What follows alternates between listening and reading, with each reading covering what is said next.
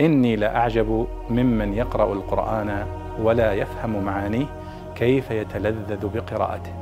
كيف يتلذذ بقراءته. يقول الله سبحانه وتعالى قل هو القادر على أن يبعث عليكم عذابا من فوقكم أو من تحت أرجلكم أو يلبسكم شيعا. أو يلبسكم شيعا ويذيق بعضكم بأس بعض. ما معنى أو يلبسكم شيعا؟ يلبسكم يخلط عليكم أمركم لأن اللبس هو الاختلاط. اختلاط الأمر يقال التبس علي هذا الأمر إذا اختلط علي هذا الأمر. وسمي اللباس لباسا لأنه يخالط جسم الإنسان.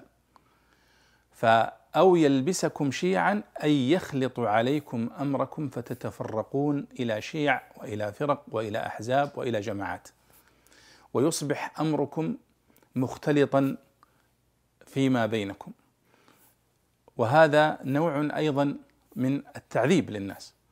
فالله يقول قل هو القادر على أن يبعث عليكم عذابا من فوقكم أي من السماء أو من تحت أرجلكم ومن الأرض؟ قال أو يلبسكم شيعا ويذيق بعضكم بأس بعض. فأو يلبسكم شيعا هنا يخلط عليكم أمركم ويلتبس عليكم أمركم وتتفرقون إلى شيع وأحزاب. وهذه الآية إشارة إلى أن الفرقة هي نوع من العذاب ومن العقوبة. نسأل الله السلامة.